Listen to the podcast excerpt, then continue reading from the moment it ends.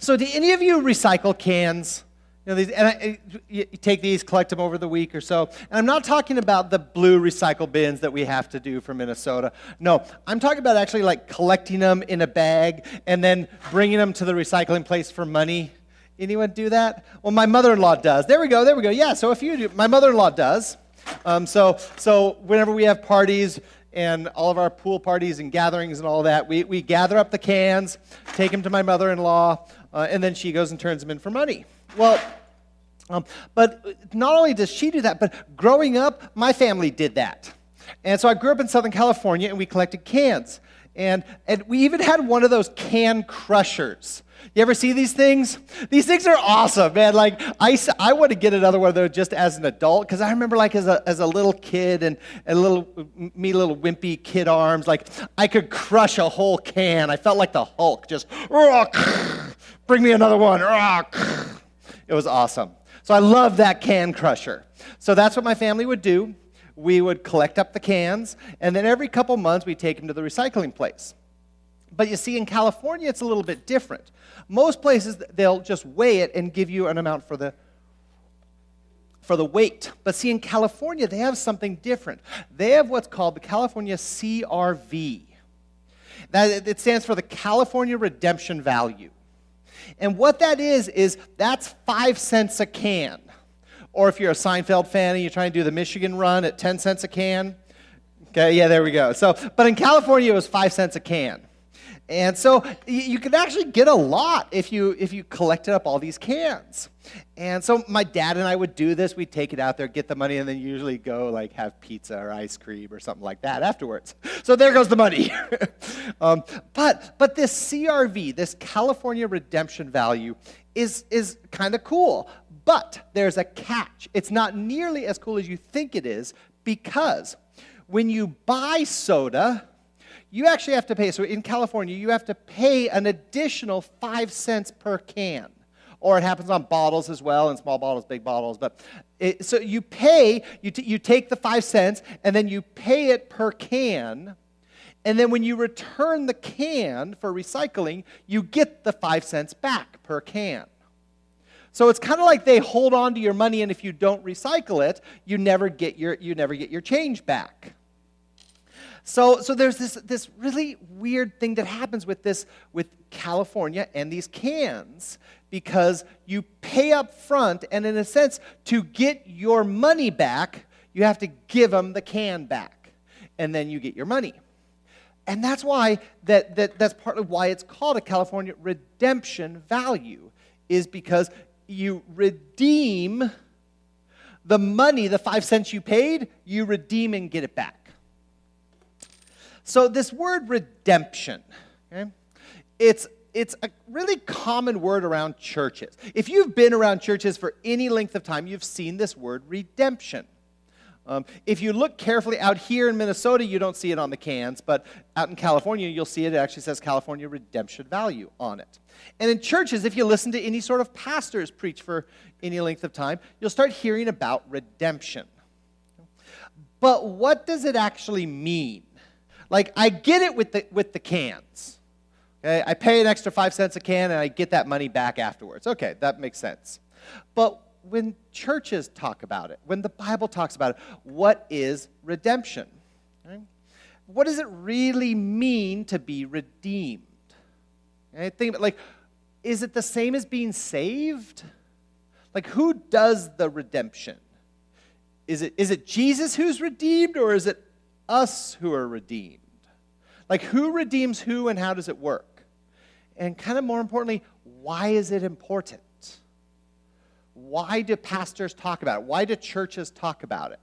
See, I think, I think redemption is one of those words that people around church all kind of pretend that they know but nobody really knows what it means. I mean, like, honestly, even before working on this service, I, I was hard pressed to come up with a simple one sentence explanation of redemption. Think about it. If someone walked up to you and said, Hey, hey, I heard this word on a Christian radio, redemption, what does that mean? Would you be able to answer them? Like a couple weeks ago, I don't think I could have. So it's one of those words. It's amazing how many of these words are around churches, and we, and we use them all the time, but we kind of know it kind of means saved and it has to do with Jesus, but what does it really mean to be redeemed? Well, today, the book of Hosea is going to answer that question for us.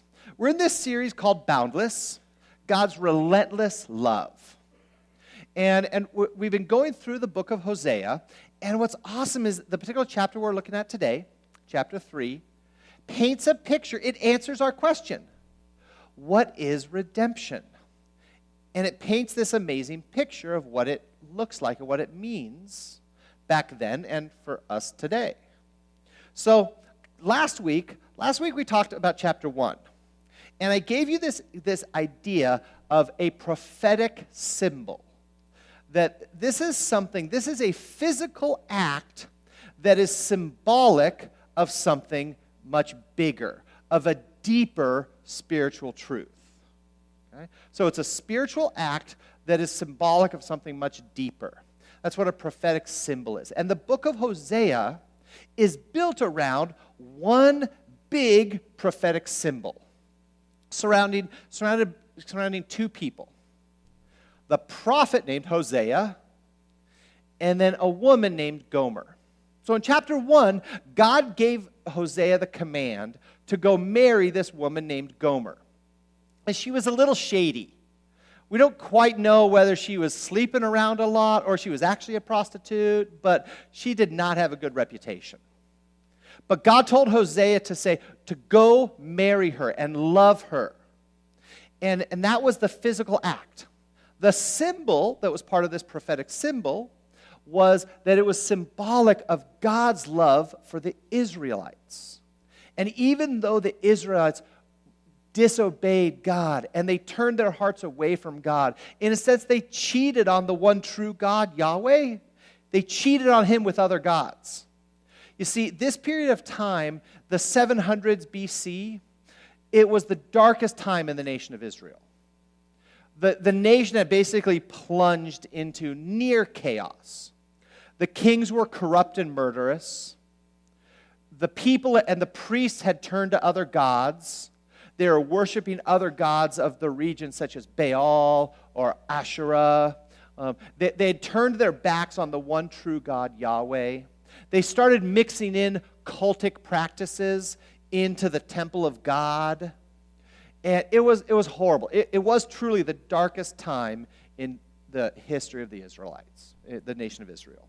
And, and so, and God said, You have been adulterous. You have committed spiritually, spiritual adultery because you have loved another God instead of me. But I still love you. So that was chapter one. And he painted this picture that Hosea was to go marry this woman, Gomer. And they had three kids together. Well, we go to chapter two. Chapter two takes a break from the narrative and it tells a poem. It's this really kind of artistic, uh, emotional poem with, that talks about the themes of Israel's disobedience, Israel's unfaithfulness, but God's love and, and the eventual restoration of Israel. So that's chapter 2. Now, today we're going to talk about chapter 3 because it picks up the narrative again. It picks up the story of Hosea and Gomer. But the story takes a really dark turn. But knowing Gomer's past, it's not a particularly unexpected turn. So that's where we're going to pick up with Hosea 3. It's a super short chapter. It's only five verses, so we're going to read the whole chapter. There, you get a whole chapter of the Bible today at church. How's that? Just five verses. Okay. Um, so, so that, so we're going to hit all four of, all five of them. But what's amazing is it paints a powerful picture of what redemption means and looks like. So we're going to start with, with Hosea uh, chapter 3, verse 1. Uh, you can follow along on screen, click on your device, flip to it on your Bible. So here we go. The Lord said to me, and this is, this is Hosea talking, Go, show your love to your wife again, though she is loved by another man and is an adulteress. So she leaves him. She leaves him and cheats on him, leaves the kids, and goes, hooks up with someone somehow. And we'll learn more about that. Okay? Love her as the Lord loves the Israelites, though they turn to other gods and love the sacred raisin cakes. Now, in case you think God has something, it's like cinnamon raisin bagels. No, the, the, that's just that. That was just a traditional offering cake for the god Baal. So that's a reference to say that they love the worship of this other foreign false god. So I bought her for 15 shekels of silver and about a homer and a lethek of barley. Then I told her, You are to live with me many days. You must not be a prostitute or be intimate with any man, and I will behave the same toward you. For the Israelites will live many days without king or prince, without sacrifice or sacred stones, without ephod or household gods. Afterwards, the Israelites will return and seek the Lord their God and David their king. They will come trembling to the Lord and to his blessings in the last days.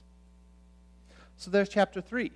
So there you have it, okay? A real life situation that was a prophetic symbol, it was symbolic of something bigger. Uh, so, so the summary is Gomer leaves them. She leaves her husband and her kids and goes to cheat on, uh, um, goes to cheat on Hosea. Um, but God tells Hosea, take her back, love her. Okay? He sets up some ground rules, he sets up some, some good boundaries, and kind of says, listen, okay, you can't be a prostitute, no more whoring around, and sort of puts her on a, a, a sexual detox for a little while sets up some boundaries, okay? And again, remember, all of this is the prophetic symbol. It is representative, it is symbolic of God's relationship with Israel. And so, first, God loves Israel. They are his people, and he, and he is their God. He loves them and continues to love them, even though they are spiritually unfaithful to him. Okay? And then, just like, just like Hosea um, will have, or Gomer will have this period of time without sex, sort of that sexual detox. Um, just like th- that will be for a period of time, the text says that the Israelites will be, for a period of time, they will be without leaders, they will be without national sovereignty, they will be without worship, they'll even be without their foreign gods. And incidentally, that's exactly what happened. Not long after this was written, the Assyrians, who were pretty much the, the big baddies of the, the Middle East at that time, most powerful nation, they conquered Israel and took them into captivity, took them out of Jerusalem, uh, excuse me, took them out of, the, out of Israel, their land, and took them into slavery. So, what, what Hosea is talking about, that's exactly what happened not long after this. Um, and then, but then he closed. Did you notice how he closed it? He closed it by saying that they will return to God. Okay? But they'll return to God with a healthy, reverent fear of God and once again receive his blessings. So these are themes we've seen in Hosea before. In fact, they're the dominant themes in the whole book Israel's unfaithfulness, God's love and faithfulness, God's punishment, but also God's restoration. Those themes are all throughout the book, and we see them again in chapter 3. But there's one thing in chapter 3 that we haven't seen before in the book of Hosea. There's one twist to this that's new, and it's a little mind blowing when you think about it. Is there's this idea Hosea had to buy her back. Hosea had to pay money for Gomer to come back to him. So that tells you one thing she wasn't just shacking up with some guy it was much deeper than that, it was more complex than that. And the truth is, we don't really know exactly what the situation is. Okay? But let's look at the verse again. This is uh, part of 1 and 2. The Lord said to me, Go show your love to your wife again, though she is loved by another man and is an adulteress. So I bought her for 15 shekels of silver and a homer and a lethek of barley. So this passage talks about Hosea having to buy back um, Gomer. And I, there's, there's talk of 15 shekels. Uh, those are, that's silver, and, and it's a little unclear about whether these were silver coins or if that's a unit of weight, like 15 weights full of silver. Um, and then the barley, that's barley wheat. Uh, and that, that, what is it, a homer and a lethek. That totals about, it's a little over 400 pounds of, of barley wheat. So imagine like eight or so 50 pound bags of rice, just make it barley. Okay? Um, so that, that's what the, the selling price, that's what Gomer had to pay, excuse me, that Hosea had to pay for Gomer's freedom. So, what situation did she get herself in? And we don't really know, but here are three of the more likely possibilities. First, she became somebody's property, either as a slave or a concubine. And a concubine back then was basically sort of think a servant with benefits.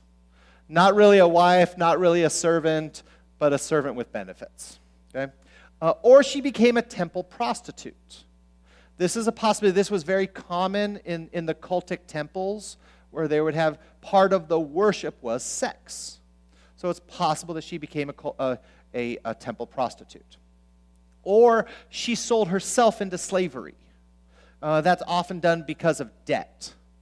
So maybe it was one of those three situations. We don't quite know. But one thing is true that Hosea had to pay for her freedom. And out of those options, I tend to, when I'm looking at the text, I tend to lead toward one of the options of slavery. And the reason for that is we have 15 shekels of silver, and then about 400, 420 pounds of barley. And and that has an about equivalence. Some people, some theologians, scholars, historians argue that that has about a 15 shekel of silver value, which totals about 30 shekels of silver, which elsewhere in Scripture, the price of a slave is described as 30 shekels. So now, obviously, like currencies, currency values change across time and region. So this is by no means definitive. But given the choices, I kind of lean toward that. That seems to make the most sense. That she was in, she was somebody's slave, and and Hosea had to buy her freedom. He paid for it because redemption always has a price. Redemption has a price, it always does. That's the first thing to understand about redemption. With the cans, remember, the, I give them the five cents, and then they, I have to give them the can back, and then I get my five cents back. So redemption always has a price. Now, in Hosea's case, Okay? His wife, so I'm, again, I'm guessing that his wife was in some type of slavery. But God commanded him to get her back. So he paid. And clearly, this was no small amount. But he paid. And in Israel, in Israel's case, okay, they would not slay, stay slaves to Israel forever, uh, to, to Assyria forever. They were slaves to Assyria, but it was not going to be the rest of their life. Because eventually, God redeemed them, He freed them, and they would return to Him. Now, now this is an incredible story. That's part of why I love Hosea is it's an incredible story of God's boundless love. An enormous amount of love and the redemption that he gives to his people, the Israelites. But the idea of redemption doesn't end with the Israelites. The story of God continues, and the story of God's redemption continues with us. It continued because of Jesus Christ. In fact, throughout the, the New Testament, redemption is a common theme. We see it in the Gospels. Jesus talks about the idea of redemption. We see it in Paul's letters in the epistles. Paul talks about redemption. So here just just a few of the verses. Any number of the verses I could have quoted out of the New Testament. Christ redeemed us from the, the curse of the law. In Christ, we have redemption through his blood. Jesus gave himself to us to redeem us from all wickedness. But notice what all of these verses have in common our redemption is all about Jesus. It is all of it. It is found entirely, it begins and ends with Jesus. But we still haven't really answered the question what is redemption? That's kind of the million dollar question today. But what is it really? Okay, I get the picture that like Gomer was freed because Hosea paid some money, um, and the Israelites will be freed from Assyrian captivity. But what does redemption for us look like? Well, the Greek word that's used often for redemption sheds a little light on this. So, this Greek word is the exact word for buying a slave's freedom. That's the word redemption. It, which, incidentally, is also one of the, the other reasons I tend to lean toward the idea that Gomer was in some type of slavery, because that's the common language that's used through both the Old and the New Testament for redemption, is slavery. Um, and so, so yeah, so that the New Testament talks about this word redemption explicitly is the word for buying a slave's freedom. So when it says that Jesus redeemed us, that in Christ we are redeemed, it means we were the ones in slavery we were the ones who were the slaves. Because remember, redemption has a price. Jesus paid it. Redemption has a price. Somebody's got to pay it. Jesus paid it. You see, without Christ, every one of us would be a slave to sin. That's how the Bible talks about slavery. We aren't enslaved to the Assyrians, but we are enslaved to sin. We are enslaved to our sin nature. But through Christ, He purchased our freedom. Think about that. We are no longer slaves to sin. You are no longer slaves to the law of the Old Testament. You are no longer slaves to that part of you that always seems to draw you to what you know is wrong. We are not slaves to the part of us that is angry and selfish and jealous. In Jesus Christ, we have been bought. The price has been paid to free us from that slavery. And so when you say yes to Jesus Christ as Lord, that's what becoming a Christian is. You say yes to Jesus Christ as your Lord.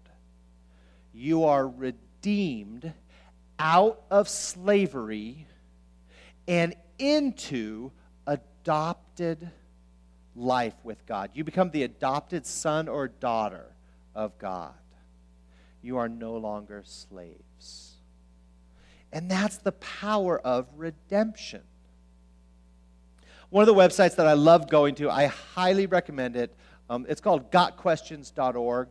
It is a wonderful website with, with gazillions of questions, and really good biblical answers. It is a rare case that I find something I don't agree with on them. It has happened on a few occasions, but I highly recommend them as a great website, gotquestions.org.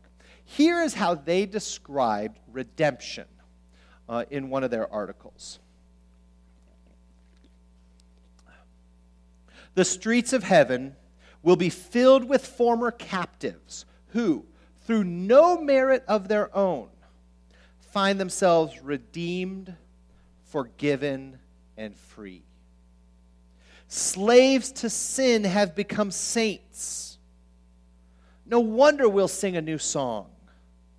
We were slaves to sin, condemned to eternal separation from God. But Jesus paid the price to redeem us, resulting in our freedom from slavery to sin and our rescue from the eternal consequences of that sin. That's what redemption is. Redemption is being bought out of slavery. Into something else. And in Christ, we are, we are brought into new life. We are brought into restoration. We are brought into the blessings of God. You see, there's a problem, though, that when it comes to you and me, there's a problem with this idea of somebody else paying the price for us because our, our selfishness and our pride doesn't want to be indebted to somebody else. We don't want to be indebted to somebody else. It, it's like you go out to a great dinner with all kind of lobster and delicious food, and the bill is hundreds and hundreds of dollars, and someone else picks it up. Do, do, do you feel a little guilty? Like you have no problem someone buying you like a $50 meal. That's but someone buying you a $500 meal, you start to get a, you feel a little guilty. Now imagine someone buying a meal for a price that you could never pay is too large for you to ever pay. That's what redemption is. God, that Jesus paid the price that we could not pay. But there's, we resist that because we don't want to be indebted to someone else. So as a result, a lot of times we try to pay that price ourselves. We try to, in a sense, free ourselves from our own sin. Right? But you know, it's, it doesn't work. Gomer couldn't buy her own freedom. She needed Hosea to free her, to pay that price. The, the Israelites could not free themselves from the Assyrians. God stepped in to free them. And likewise, you can't pay the price for your own sin. You cannot buy out your own freedom from sin. Neither can I. Because remember, redemption has a price. Jesus paid it. You can't pay it yourself. So stop trying. We spend a lot of energy trying to pay the price for our sins, trying to do what Jesus had already done. You, tr- you work really hard to be a good person. You come to church, well, when you can. Okay? You read your Bible sometimes. You pray when you're a little desperate or feeling down. You work really hard. You try to be a good son. You try to be a good daughter, a good husband, a good wife. You try not to yell or spend too much or, or drink too much. You try. You try to be good. Maybe, maybe it's you come to church and you volunteer and you serve and you give and you come to everything. All of this can be us trying to buy our own freedom. It doesn't work. And through all of this, you try all of this and you just hope that you can be good enough to get into heaven. That when all said and done, you've done more good things than bad things and you can get into heaven. But that's not how it works. And the only result of that is ending up feeling exhausted. And I think we, we have a whole lot of exhausted people trying to be good and thinking that's what the Christian life is. But it's not. So let me, are, let me check in. Are you, do you get exhausted trying to be good? because that's what you think God wants of you. That's what it, you think it means to like come back to God and I'm coming back to church and I'm trying to quit some of these bad things and I'm trying to be good and, and you just end up exhausted. Or the other route is, and that's if you're successful. The other route is you end up feeling like a failure because you can't control that, that one sin that you keep going back to. You can't control your tongue. You can't control your partying. You can't control your porn. You just can't. And no matter how hard you try for a length of time, you eventually fail. And then you beat yourself up over it. Because then maybe if I can't be good enough, maybe if I can beat myself up enough over it, then God will know I'm sorry. But it doesn't work like that. We can't buy our own freedom. We are slaves to sin.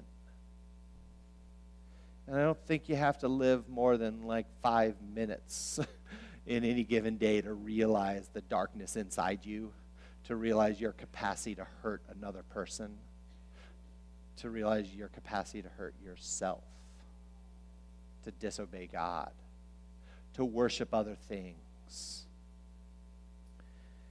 So the reason that it never works is because we can't.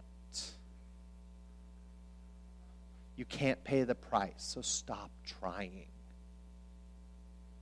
And instead, you throw yourself down before Christ and say, Pay the price for me. Free me from my slavery because I can't do it. And that's the amazing picture of, that we see in Hosea. Redemption has a price. Jesus paid it. You can't pay it yourself. So stop trying. Now, to hear this, this should be the most comforting, relieving, joyous thing you've heard all week. That you can stop trying to save yourself. You can stop trying to free yourself from sin and instead turn to Jesus. He, Jesus is our Hosea. We're Gomer in this story. We're the ones who have left him, left our Creator, left the one who loves us, and turned to everything else. But Jesus is the one who can buy our freedom. And that's what being redeemed means. So I want to close by reading you a little story from a very famous uh, pastor from the, from the 1800s. His name was A.J. Gordon.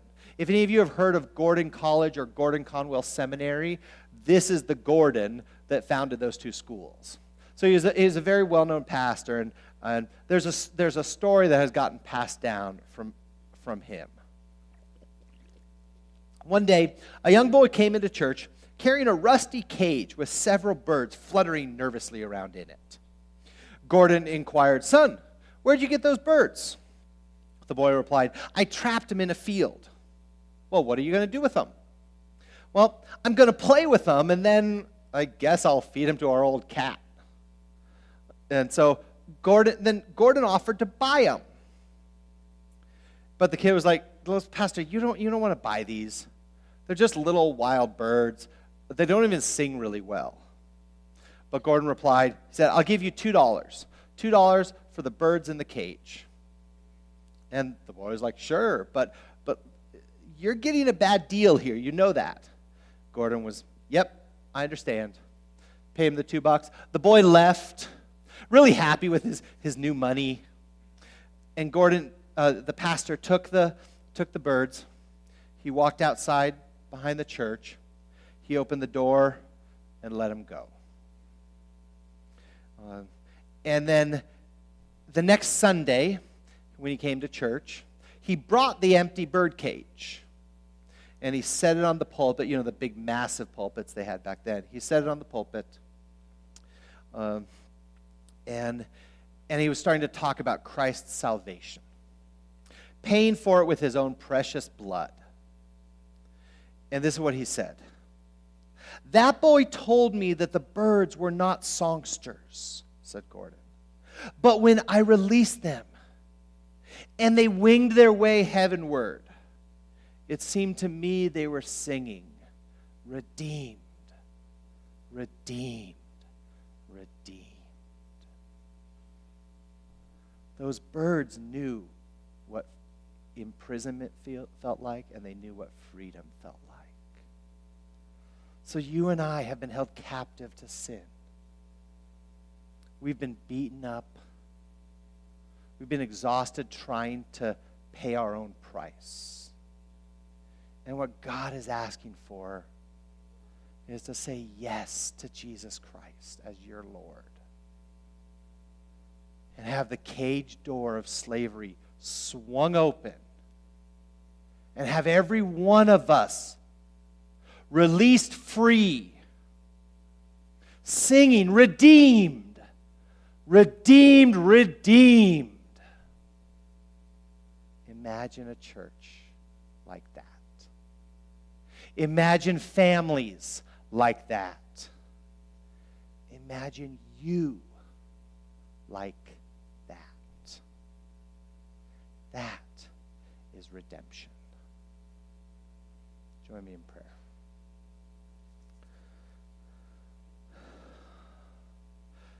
God, I confess we are, we are slaves. We were slaves before we knew you.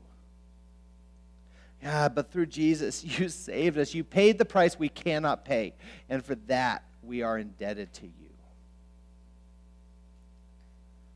God, we thank you that you love us. God, you love us not for anything that we do, but exactly for who we are. And that you love us so much that you sent your one and only Son to die so that we could be free and have an eternal life with you. God, we don't deserve it. But you love us and you shower us with your love and your grace to call us back to you. Lord, so I, I, pray, I pray especially today for those that do not know you, for those who are still.